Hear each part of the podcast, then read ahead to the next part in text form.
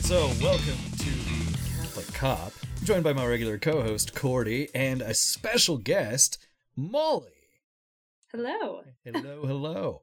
And um, so, Molly, you and I've gotten we've known each other for a couple years now. I, Yeah. I think. Uh, so I went to college with Molly's husband, and um, had fun tormenting him. And uh, yeah, then he he met this uh, wonderful lady, and none of us believed him. And then what do you know? Mo- Molly showed up and showed us that he wasn't full of it.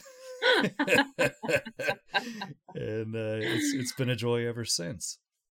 So, I hope uh, that I have made the the message at least somewhat clear, even if it's a little foggy. That even though this is called the Catholic Cop, um, really kind of all about any sort of like crisis service. You know, any any anybody in um, any sort of field that I think caters to people in some sort of crisis situation. Um, personally, I think that is a group of people that don't really get ministered to a lot because, frankly, we are kind of a minority in society.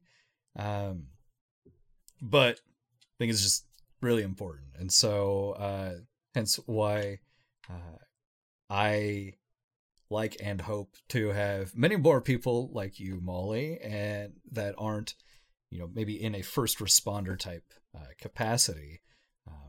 Because again, I, I think what we do is important. So with that, Molly, how about you? Uh, you introduce uh, yourself and what you do, and uh, we'll we'll just go from there. Yeah, so I work at a crisis pregnancy center in Wichita, Kansas called A Better Choice. Um, and I've been here, gosh, five going on six years, Hmm. and I've had different titles in the organization over that amount of time. But essentially, what we do is um, just provide ministry and services to women in unplanned pregnancies. So, um, whether they come in for a free pregnancy test or a free sonogram or wanting to learn more about their options in an unplanned pregnancy. Or maybe they need help with diapers and formula or maybe they're just stuck and don't know where to go and their sister or their friend referred them to us. Um, we just seek to be here to serve them and to love them and just to to value and cherish every life. Mhm. um, the mother's life and the child's life. Mhm. Um, and that looks different every day. I mean, you think you've heard it all, and then you show up to work another day. I'm sure you can relate. We definitely can relate to that. Yeah. yeah, Oh, But, but it's very fulfilling and it's very challenging. And um, yeah, I'm I'm just honored to be included with people like you guys in your career too. I mean, that's that's awesome. I, and again, I, I think what you do is is so critically important, um, especially just for the Catholic mission of of honoring life. And um, I think you have kind of a benefit of um, uh, working with a very particular group of people. So now, is is your uh, is the group that you're with? Uh, like secular or is it a a catholic affiliated organization or Yeah, yeah. So we consider ourselves a Catholic ministry, Okay. and by that we, yeah, we um, adhere to all the pro-life teachings of the Catholic Church. Um, however, we're not like diocesan or Mhm. funded by the church, um, and of course, our mission is to any faith, any person. Um, Mhm. But yeah, just kind of like our mission, like where we flow out of, is those pro-life teachings. So yeah. yeah awesome well and again I, i'm actually like really excited to have you on because i know like in the catholic sphere especially with pro-life being such a huge thing that's talked about in parishes and amongst you know just catholic rhetoric like i don't really know anything about like crisis pregnancy centers other than like what you just laid out and like uh, kind of that superficial sense. I'm like oh well that's where uh, you know women in crisis like, in quotes go. And and uh, I guess could you lay out maybe the spectrum of um, what you see and like what say a woman in crisis looks like from from your end? Because I think that Oh, might pa- paint a a good picture for people and and why that might even be helpful to support more centers like yours. Definitely. I mean, I think our clients range from very moderate, mild crisis, if not no crisis at all, to Mhm. like extreme crisis. So, I mean, a lot of our clients are, you know, just on hard times. Having Mhm. kids is expensive. They know that we give out free diapers once a month. That relieves their budget. So they come in for diapers and we get to build a relationship with them that way Mhm. um, and earn trust. And, you know, a lot of them, they have six or seven kids and they've come here for everyone and we've built Hmm. a relationship and we feel like we know their family. Mhm. Um, but it could also be, I mean, we've got young teenagers like 14, 15 who, um, you know, are trying to decide what they want to do. Some some of them come from terribly abusive situations. Um, we have clients who struggle with substance abuse. We have clients who, you know, have lost their children to the foster care system. Um, clients who just got out of jail. Clients who uh, were raped or abused by, you know, a partner or a stranger. I mean, um, it can really be anything. Mhm. That's just kind of a, a little snapshot. Yeah, yeah, yeah. You really do see see the whole spectrum then. Yeah. Um, yeah, I have. Uh, I've gotten to work with a couple uh, of of women who um, have been assaulted or or raped, and those are never never fun. You know, they're that's No. tho- those those are like the most dreaded calls that um, I know I can get. And it's not just because I'm a guy having to like talk to a woman about this. Um, it's just the weight of the situation. Yeah, Yeah. yeah, exactly. Yeah. You're just like that's. Um, I consider that as far as an act of dehumanizing, like second only to murder. It's Mhm. It is one of the absolute worst things that can happen, and um, it, strange as it is, the fact that that crime exists is one of the reasons why I got into policing and uh, you know hope to become a detective and i'm working my way up to to investigations because Mm. um, it it's more common than i think people realize regretfully Oh and Oh, yeah. Um You know, on that topic, actually, uh-huh. just like encouragement for you as a cop and anyone listening.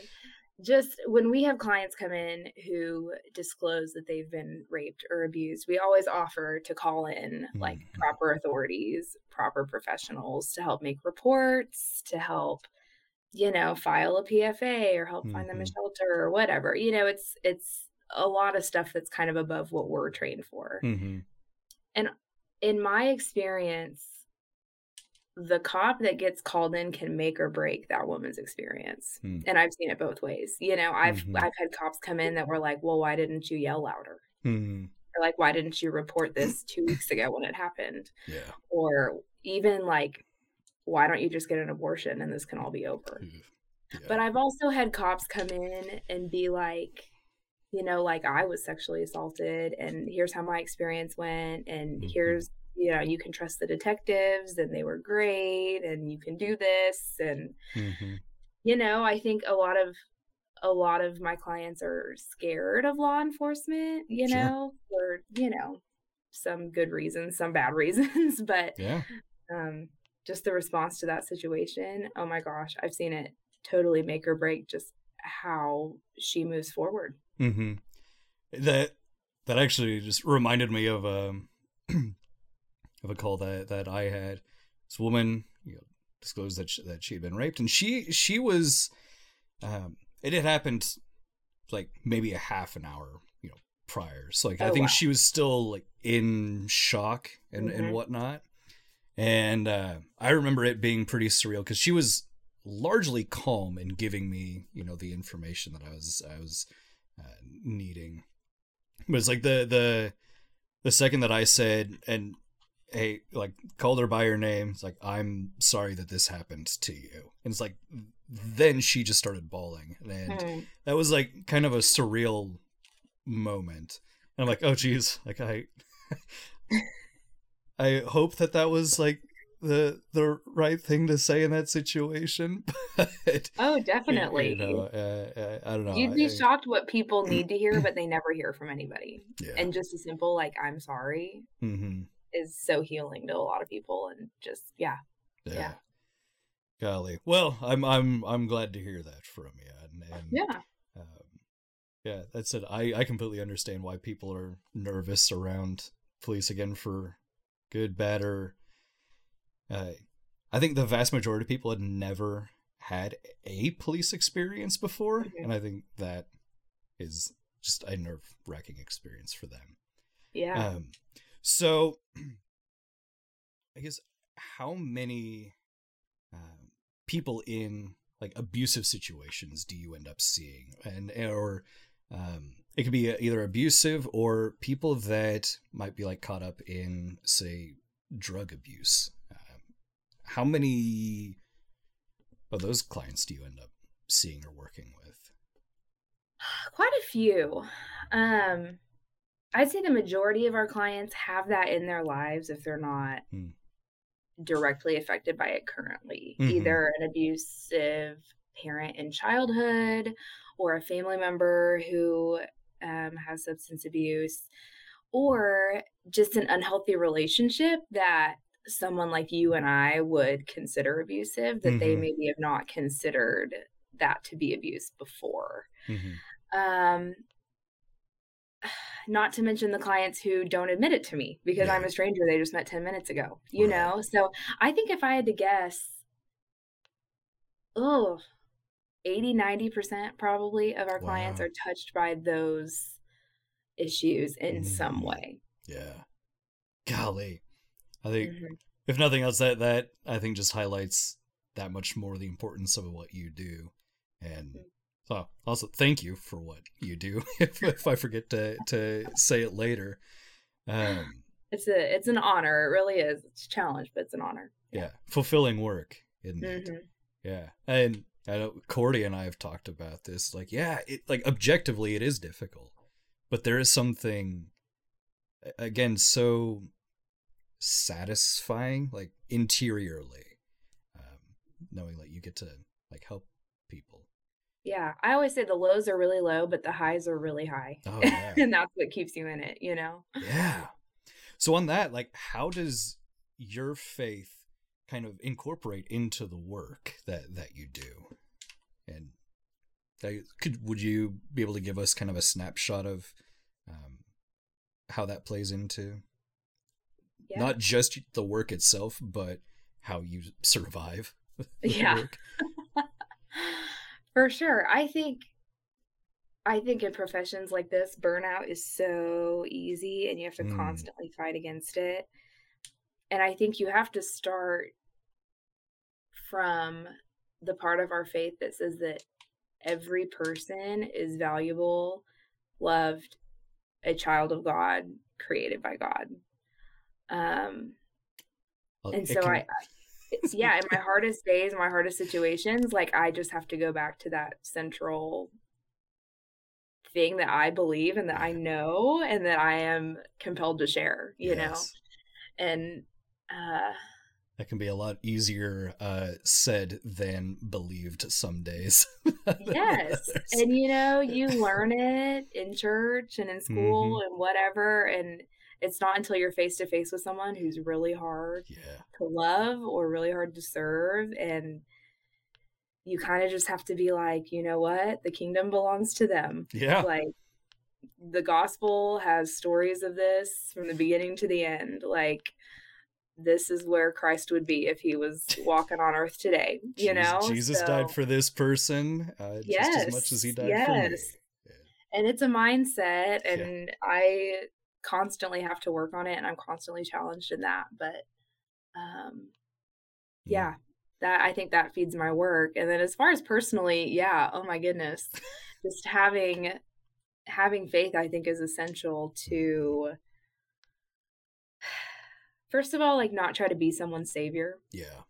Like knowing that God is their savior and that I I do what I can, but really the rest is them and the Holy Spirit and um it's not my job. Mm-hmm. That can take a huge pressure off, I think. As well as just having prayer and just Jesus as a person to go to when you're tired and discouraged and at the end of your rope and mm-hmm. you know just get refreshment from him yeah i'm i'm really i'm really glad you mentioned that um i think savior com- like a savior complex is really common amongst uh, everybody that does the kind of work that that yes. we deal with. Everyone naturally has it a little bit. Oh yeah, oh, that yeah. are attracted to jobs like this. oh my gosh! And no, I'm so glad you mentioned that because that is something that that can be a struggle. Uh, yeah, because I think if if anybody lets that kind of go unchecked, then the times when you fail hit really hard, and they they hit. Um, it can be devastating and then I think yeah. it, somebody again who who has this unchecked savior complex, um, it could only take one failure and then they'll like up and leave. Like regardless of how good they they might be at the job, you're just like, whew, it takes a little too much of a toll on them. Mm-hmm. Uh, not to mention, it's not helpful to those you're serving, right? Because you're putting pressure on them. You're connecting your personal worth to their yeah journey, and it's it's just counterproductive. Yeah. It, yeah. Yeah. It can be tough to meet them where they're at, which I mm-hmm. think is probably the most important most important thing. And uh, also one of the most difficult things. It's like Yeah. you know, Cordy, Molly, like I, I think we all know what it's like to to come face to face with somebody and you're like this such a simple solution. Like just do this but for them, like there could be a mountain in between them and what we see is this really simple solution. And uh, yeah, I think it's it's up to us to help them navigate that. But we have to be willing to see the mountain that they're seeing. Uh, definitely again, way easier to to say that than to actually do it. oh yes. yeah. But um, Cordy, because uh, you and Molly are kind of have some similar, I, I think, um, um, work experiences. Just you know, Cordy with you uh, working in the juvenile system, and uh, um, actually, Cordy, have you worked with like any like teen women, like in in crisis pregnancies or in, anything like that? I have not. Okay. I have not. I'm a lot of um, the women that I've dealt with um, have been usually assault charges, mm. um, uh, or we'll have some that'll uh, be like stealing, mm. gun possession, stuff like that. But we actually had one that went to jail. That was actually you know going back to like like the rape victims stuff like mm. that. We had one that actually came into jail and her mother was actually selling her for sex so then she would hmm.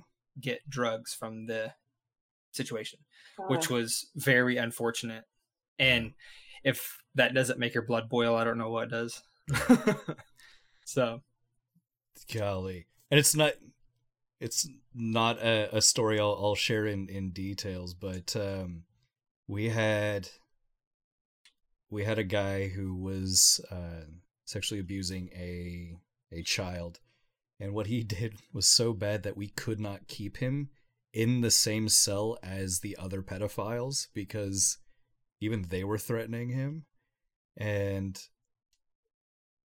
there that's there, how you know it's bad.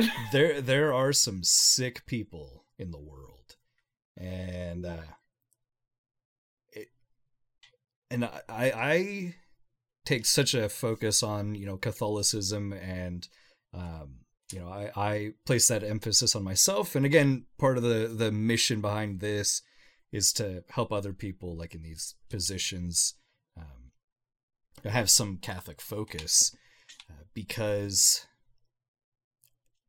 in our worldview, that can appear so common. You know, like like when you're around you know the the darkness, trauma, abuse, drug use, and, and all this, um, it can feel like that is everybody. You know, can feel like that's around you. And it can be really difficult to remember that all told, this is a minority of people. Um, yeah, so I guess it's, you know, stemming off the the cynicism. Um, so, I don't know, Molly, have have you ever found yourself like getting toward towards that cynical side of of life? And Oh yeah.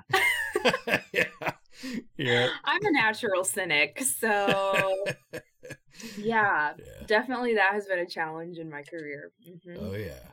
Even when you said like it's a minority, that just like in my brain, I was like, oh, is it? right because it doesn't feel like it about this. Like I just assumed everybody. yeah. Yeah. like it does not feel that way when that's you know your your day to day when that's Yeah. you know your your nine to five Mhm. and uh yeah well and, and if any anybody's listening that is you know in fields like this i think that's why it's so important to have friends outside of like these careers to kind of help anchor to probably more hopeful things Yes.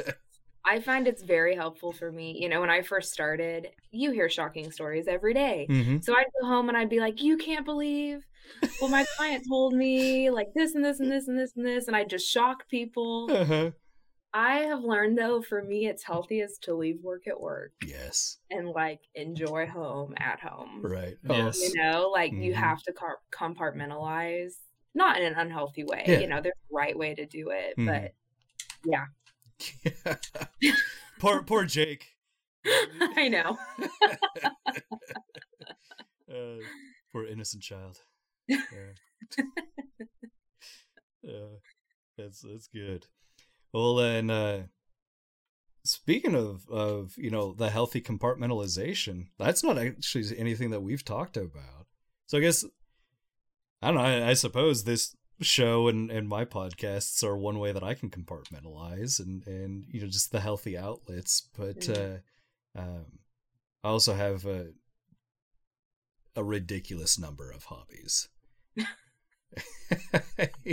I, that always helps. it's it is Santa Claus. it's kind of absurd. I'm I'm I am so into being a Santa right now.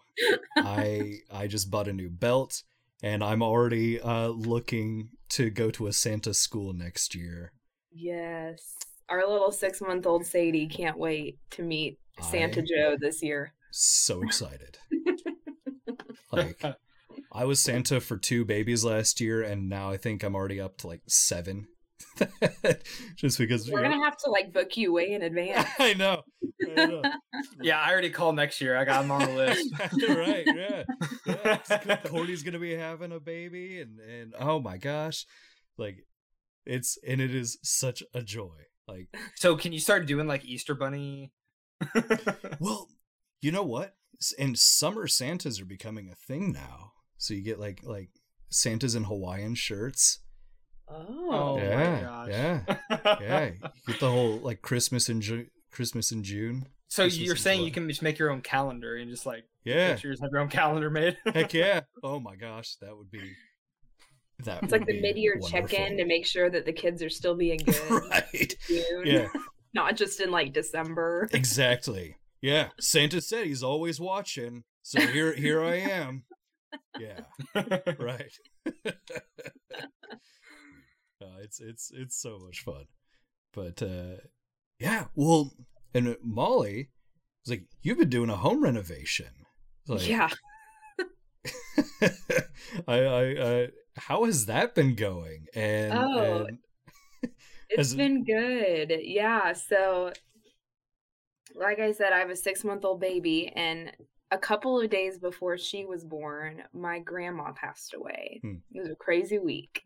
yeah. And uh, my grandma lived in an old farmhouse that was just my favorite place in the world. Hmm. And so after her death, you know, my family was trying to decide what to do with the farm and the land and the house. And it ended up that me and Jake agreed to buy the house and move out there. And it's a 1897 Oh my gosh. farmhouse that needed a lot of love. so that's what we've been doing in absolutely all of our free time. I I bet that really helps you you keep work at work. Yes. Oh, definitely. And- it's like a physical outlet. Like yes. Are are, are there are there times where you're like, you know what? Can I just stay at work? Have, have, have you has has has the the renovations uh, gotten to that point yet? more like I just need a vacation okay. from it all. Yeah. But no, it's been awesome. good. Good. And Cordy, what what? Well, we've talked about your uh, semi-pro football, but uh, uh, would you consider that one of your big sort of outlets? Yeah, I would say playing football. Um, it's kind of ironic. Actually, I love watching uh, live PD. I feel like it's so Oh, calming. That's that's funny. so that's like, I feel like that is what I like to do. Um, we like to actually. One thing my wife and I really like to do, we like to go golf a lot. So Okay. we go golf quite a bit. Um, still trying to teach her how to golf. It's kind of hard to do when you're pregnant. I can only imagine. so Center of And- gravity changes a little bit. yeah. so we do that. We play some pickleball, which is actually that's awesome to do. nice.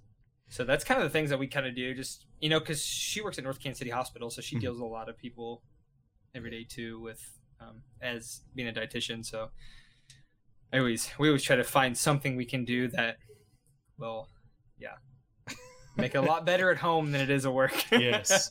Very much so. Uh, that's so important.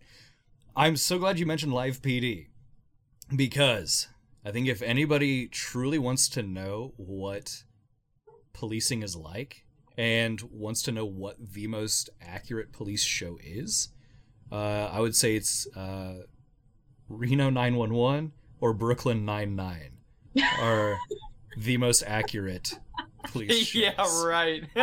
They, like not not not even joking there. The the the, the, the oh. kind of people that you Oh deal with on a day to day are just like the people in those shows. And the people that you work with are exactly like the people in those shows. Like in brooklyn 99 you know you have the two old officers that that don't do anything.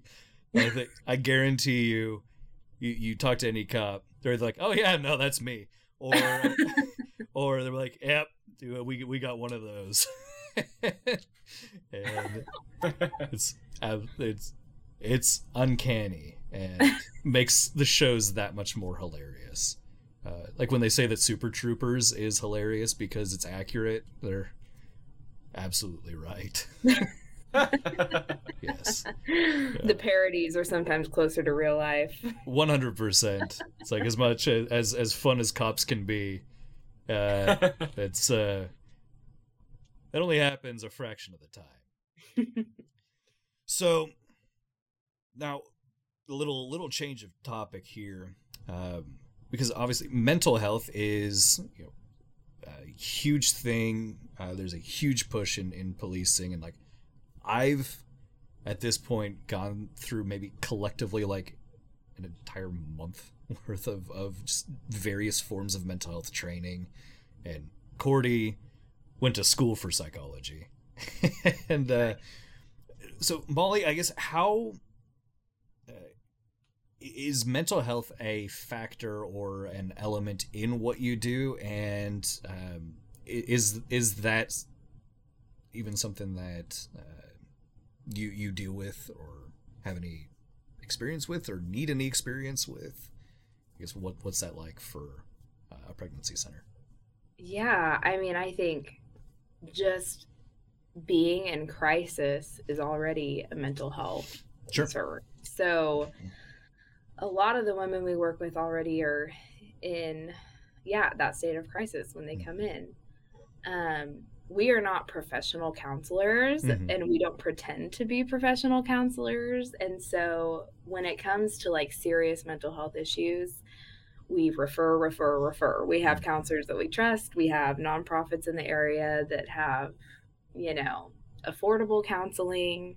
Mhm. But I think also what we find is there's a huge barrier to getting help professionally Yes. that is really hard to jump Mhm. especially if you don't trust professionals or if you don't have the funds or the time or if you just don't believe or want to get better, you mm-hmm. know? So I think we find a lot in our work that we're kind of that bridge of, you know, I can't do therapy with you and Right. go into all of your problems and I'm not going to try to, but maybe I can be the first person that's like, what do you do for yourself? Yeah. Like, do you think maybe taking a walk would help? Or here's a journal. Like, why don't you try answering some of these questions? Or uh, even just giving like my own testimony of like therapy being helpful or Mhm. whatever. Or, you know, I have family members who struggle with mental illness and sharing their stories and how I have witnessed medication being helpful for them. Things Mhm. like that. I I think it's it's an honor to like try to build that bridge between the huge gap of like starting therapy yeah. or getting help. So yeah. I think you're totally right. Where that that is kind of a, a big leap. So, I guess Cordy, as as somebody that really works, because you are the professional here. Um, do you? You can s- I guess I guess I am. Maybe. Do you do you run into uh, that resistance from people that just don't trust the you know, quote unquote the system? Yeah. So, for example, it's funny you brought that up because yesterday we had a meeting with a child with his probation officer, and the stepfather has no relationship with the child. Hmm. So, it was it's one of those situations where dad stepdad tells child that I'm you're not my kid, so I don't care what you do, Hmm. and I'm not. I mean, you're gonna listen to me, but I'm not gonna listen to what you have to say. Type situation um, they those a lot of those people, I say about ninety percent of those people that that I deal with like that, um, will reject any f- assistance for therapy. Hmm. Period. It happens every time.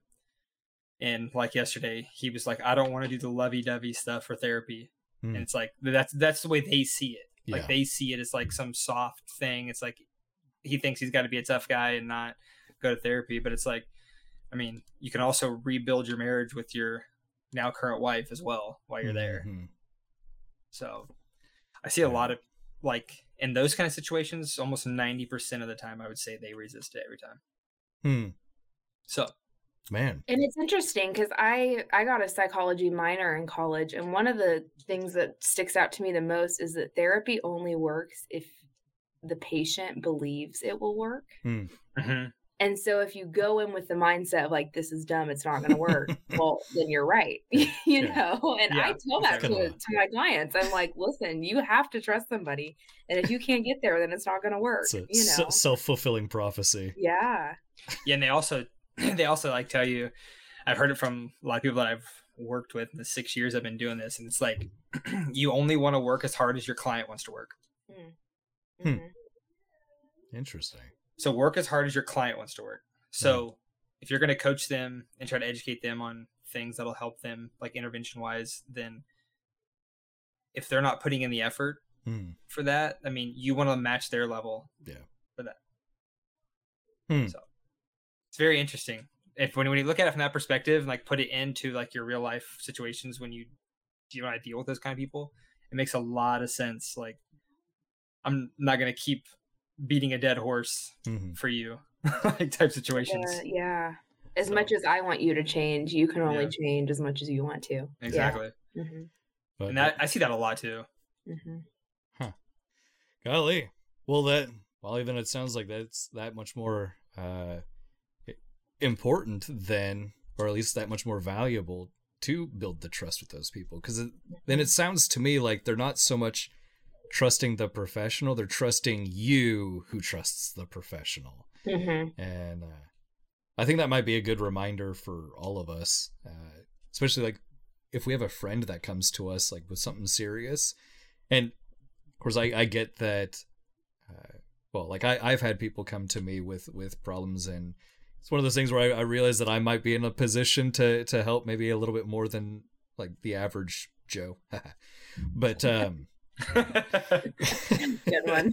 thanks. I'm here all day, but um. I, I think it, it could be really important to remember that sometimes these the people aren't coming to you necessarily so that you can you can fix their issues. Um, I think they just want somebody to hold their hand while somebody who can, you know, fix those issues helps them. Um, again, I, I think people again might not necessarily trust or even believe that professional help will work but if you are there supporting them saying hey like i believe that this will will stick with it uh, you know i'll be there with you i think that can be huge. And uh, so that that just that's to say when somebody comes up to you like well sounds like you should go to therapy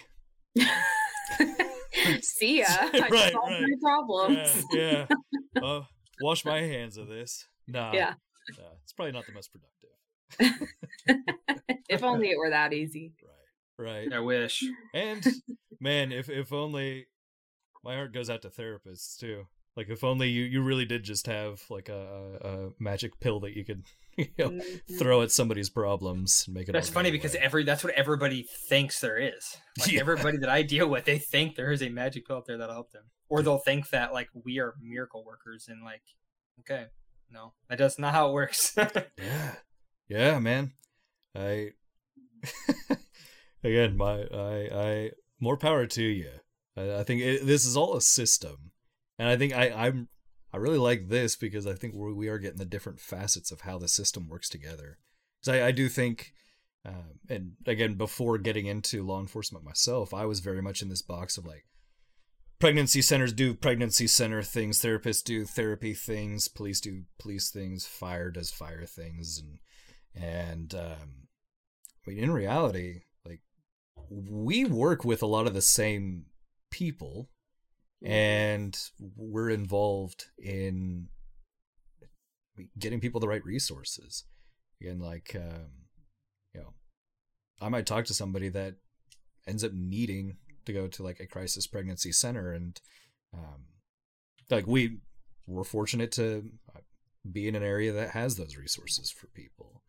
Um, and mental health calls are everywhere, all the time, and it's it's it's a lot. Um, I guess I, I have another topic that Molly that I want to ask you about, but I guess is there is there anything uh further on like mental health the bef- before I kind of jump to that that you guys want to share? Uh, hours and hours. But no, I want to hear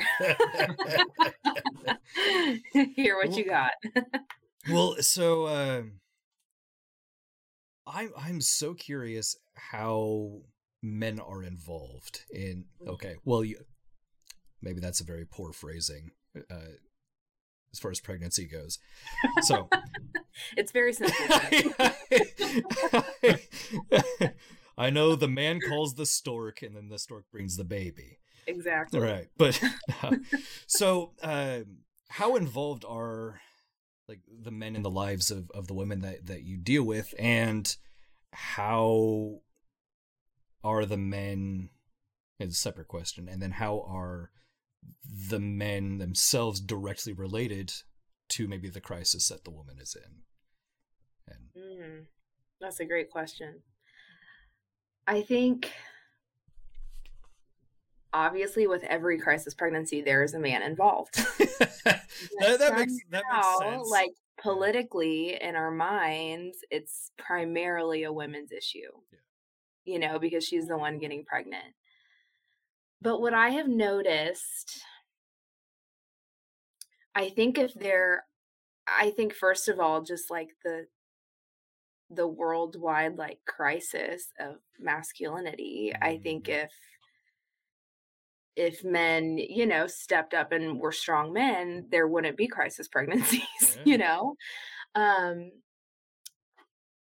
and I I see a lot of, you know, abortion minded, abortion vulnerable women who want to abort some because the father of the baby tells them to. But I'd say even more than that because the father is indifferent. And um So how often does the father show up with the mother at the not often. It happens. Mhm. Maybe, I don't know, the fourth, the third of the time. Okay. Um varying levels of support. Sure. It's huge if they come and we love if they Mhm. come and we, you know, involve them in the process as well if if she wants. But Mhm. I think I think what speaks more is the absence. Of the men around and um how many women, you know, they'll be abortion minded when they call me on a Friday and then when I check back with them on Monday, they're like, "Well, we sat down and talked about it and he said that he's willing to help me raise a baby, so I think we're going to keep it now." Mhm. You know. I I think men have such an influence and and I think their absence like uh you can feel that. Yeah. We so actually the last episode, which as of the recording of this one, that episode hasn't been published yet. But um, we we we talked a little bit about like broken families and Mhm. um, the influence on on kids. Obviously, Cordy working with juveniles, and we just seeing the uptick in juvenile calls. Heck, there are two murders that I can think of within uh, that occurred this past year uh, that involved kids in their teens. Like they they weren't.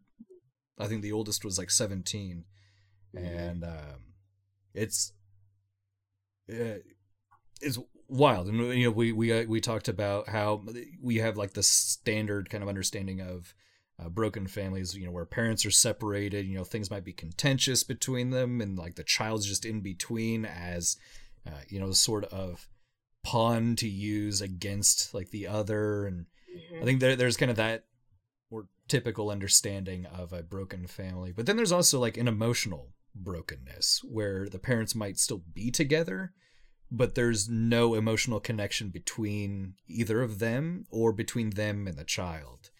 And, um, and I, I guess uh, you you kind of hit it right there where it sounds like um, the the absence hits a lot, but I guess what's what's your take on that that that whole crisis and and, Oh and, and what you see?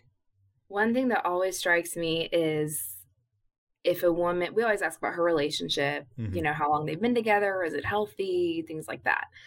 And if it's healthy and long term, I'll always kind of ask, well, have you talked about marriage? You Mhm. know, what do you think about it? And almost all of them say, oh no, I never want to get married. Hmm.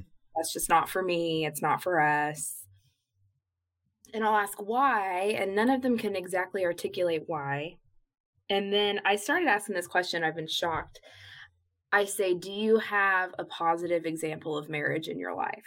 Hmm. Your parents, your grandparents, a pastor, a neighbor, an aunt and uncle? Like, is there somebody in your life that you could go to and ask them questions about marriage? They all say no. Hmm. They've never seen a good, healthy marriage in their lives. So how how can I expect them to want to get married when I'm like, come on, just marry, you know? Yeah. um just coming from a background where you don't see a healthy marriage like how how is that possible to create one Yeah. yourself and then it's just a cycle and this has been i don't know three four five generations now that this has Mhm. happened in their families and they're passing it down to their children and i mean it's it's a crisis Yeah. it really it's shocking You know, I I think that puts it in a in a different reality than I had realized because I'm not really in a position to ask people hmm like that. That that's that's huge. Uh, Yeah. That, golly, yeah, that that's crazy. Um, and and even media, you know, movies, t- TV, definitely not helping the case there. No. it's it's uh, yeah, there and I think even even the jokes of of uh, you know like the you get the stereotypical old man dad jokes of like being miserable in marriage that it, it can be fun, but but I, I I do think in the wrong situation they they might cause some damage there to to you know people's idea of marriage. Right. If you if you just grew up in this world without like a particular, you know, Christian influence, mm-hmm. there's nothing selling you on that idea. Right. You know? Right. But like I mean, and this is not even just like my opinion or my faith, like studies show that, you know, marriage, a stable family is like huge for predicting like mental health, success, financial, like everything. Like it's mm-hmm. it's like the foundation of society and yet like the typical person has no examples and no desire. Yeesh.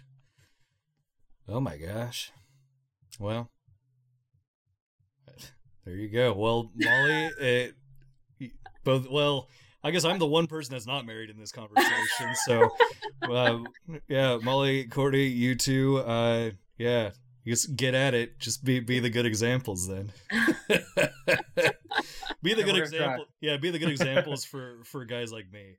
yeah. Come on, Joe. Joe, I got counseling. Joe, I got counseling sessions like uh, about every day throughout the week. I'm rooting for you, Joe. Yeah, that's right. Oh my gosh. no, that's good. But yeah, like I, I really wanted to to talk about that because there there is this crisis in masculinity, and uh, um, you know I do think a, a lot of the responsibility kind of where we are at culturally does fall on men. You know, men not not stepping up, um, and we again referring to our uh, uh, previous episode. Um, we, we kind of talked about the difference between goodness and virtue.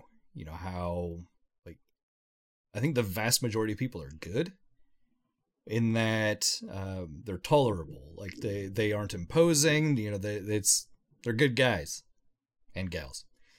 Um, but I think you'll, you'll find virtue is a lot more rare, you know, where, um, you know, somebody will, will stand their ground when uh, the the tidal wave of you know pressure, peer pressure, social pressures, uh, you know, comes a crash, and um, I think that that virtue is a lot more difficult to find, and I do think the state of the families is a brilliant example of that. Um, heck, J.R.R. Tolkien, my absolute favorite person in the world. Uh, well, okay, I have a lot of favorite people in the world. He's one of them, and uh, I love what he writes about marriage, where he basically says, yeah, men are kind of screwed. He's like, men by nature are not monogamous. He's like, that's just a reality. It's just something you got to deal with. Uh, but, you know, he goes on to say that that is kind of why virtue is so important because he's like, you can. You can go your your whole life and you know think okay well maybe i should have married this person should have married this person it would have been you know in his words more profitable. He's like sure. Uh, that is a reality. He's like only like the most wise person in the world could at the end of their life say yep i married perfectly. But he's like but that's not who you're married with. He, he's like, you, end up seeing divorces because people are or chasing this what if. Like, well, what if I was with this person instead? Like, what if I had made this decision? And uh, it's that's a, a horrible, like, spiritual and mental cancer. And uh, he's like, the person that you're with is your soulmate. It's that it, love is a decision is is kind of what his message boils down to and mm. um, i think we're just sort of lacking this uh, foundation to uh, you know, truly one teach that to to young people oh my gosh i i hate that i'm old enough that i can say that but The uh, uh, the, uh, the the old kiddos. But it, it's it's a it's a shame that um, we are lacking in these good examples, and um, uh, I think it, it does put that that pressure on you know the people like us to live these virtuous lives. And um, I don't know. I suppose I suppose it's a good thing in, in a manner of speaking because it's kind of setting us up to all be pretty great saints. Uh, I think, but uh, it's it's it's not the most pleasant uh, journey to be on, but you know it's necessary. And uh, again, we have our faith and our hope. And Amen. That's how we make it through. Amen. I I monologue a lot. It was a good one. oh man, but uh, golly, I guess Cordy, do you do you have any questions? I I think I I kind of tackled everything Yeah, that I, don't- had. I don't have any. I don't. I think hit everybody hit the nail on the head during this one. So Man, I love it. Molly, you it was are good. you are wise beyond your years, and Oh, uh, thank you. Glad you think so. and and uh oh like I, I love this thank, thank you so much for for coming on and uh Thanks for the invite. Yeah. i guess um before we kind of truly wrap things up how can people like us and just the average person best support pregnancy centers and crisis pregnancy centers Oh my goodness. Hmm. yeah they came out swinging with that question Yeah, I mean, so many ways. Like, I think one, just like learn your local crisis pregnancy center. I guarantee if you live in a medium sized town, your town has one. Mhm. Like, meet them, take a tour, get to know them, introduce yourself. Um, a lot of what we do is just like with networking. Like, Mm. my best friend is a social worker at the children's home, and we send clients to each other all the time, and Mm. we, you know, work together and have you heard about this resource and hey what do you recommend for this um so definitely just like get to know the ladies there i mean just as far as like how anybody can support prayer number Mhm. one donations number two um volunteering Mhm. or even working there number three i mean uh there's always a need there's Yeah. always something so even like i don't know we hired some off-duty cops as security when all the political craziness was happening so sure two or three months back you know Yeah. so there's there's always opportunities to help yeah, yeah. Golly. Um so then I guess for for anybody that that might be interested, I guess are, are there like donation links like on on your websites and and you know things of that sort? yeah yeah for sure the one i work at is called a better choice our website is pregnancywichita.com There we we've got all our info up there Well, perfect. Golly. Well, Molly, again, thank you so much for for coming on and uh yeah, just educating us, teaching us a little bit more about your world and what you do. yeah And, thank uh, you this is fun Yeah, yeah, it, it sure is. well, uh, good luck with your home renovations, and uh, thanks you'll have to come see it when it's all done I'm I'm really excited. I'm excited. All right, well then, with that, uh, all of our dear listeners, thank you all for listening, and uh, we will catch you on the next show.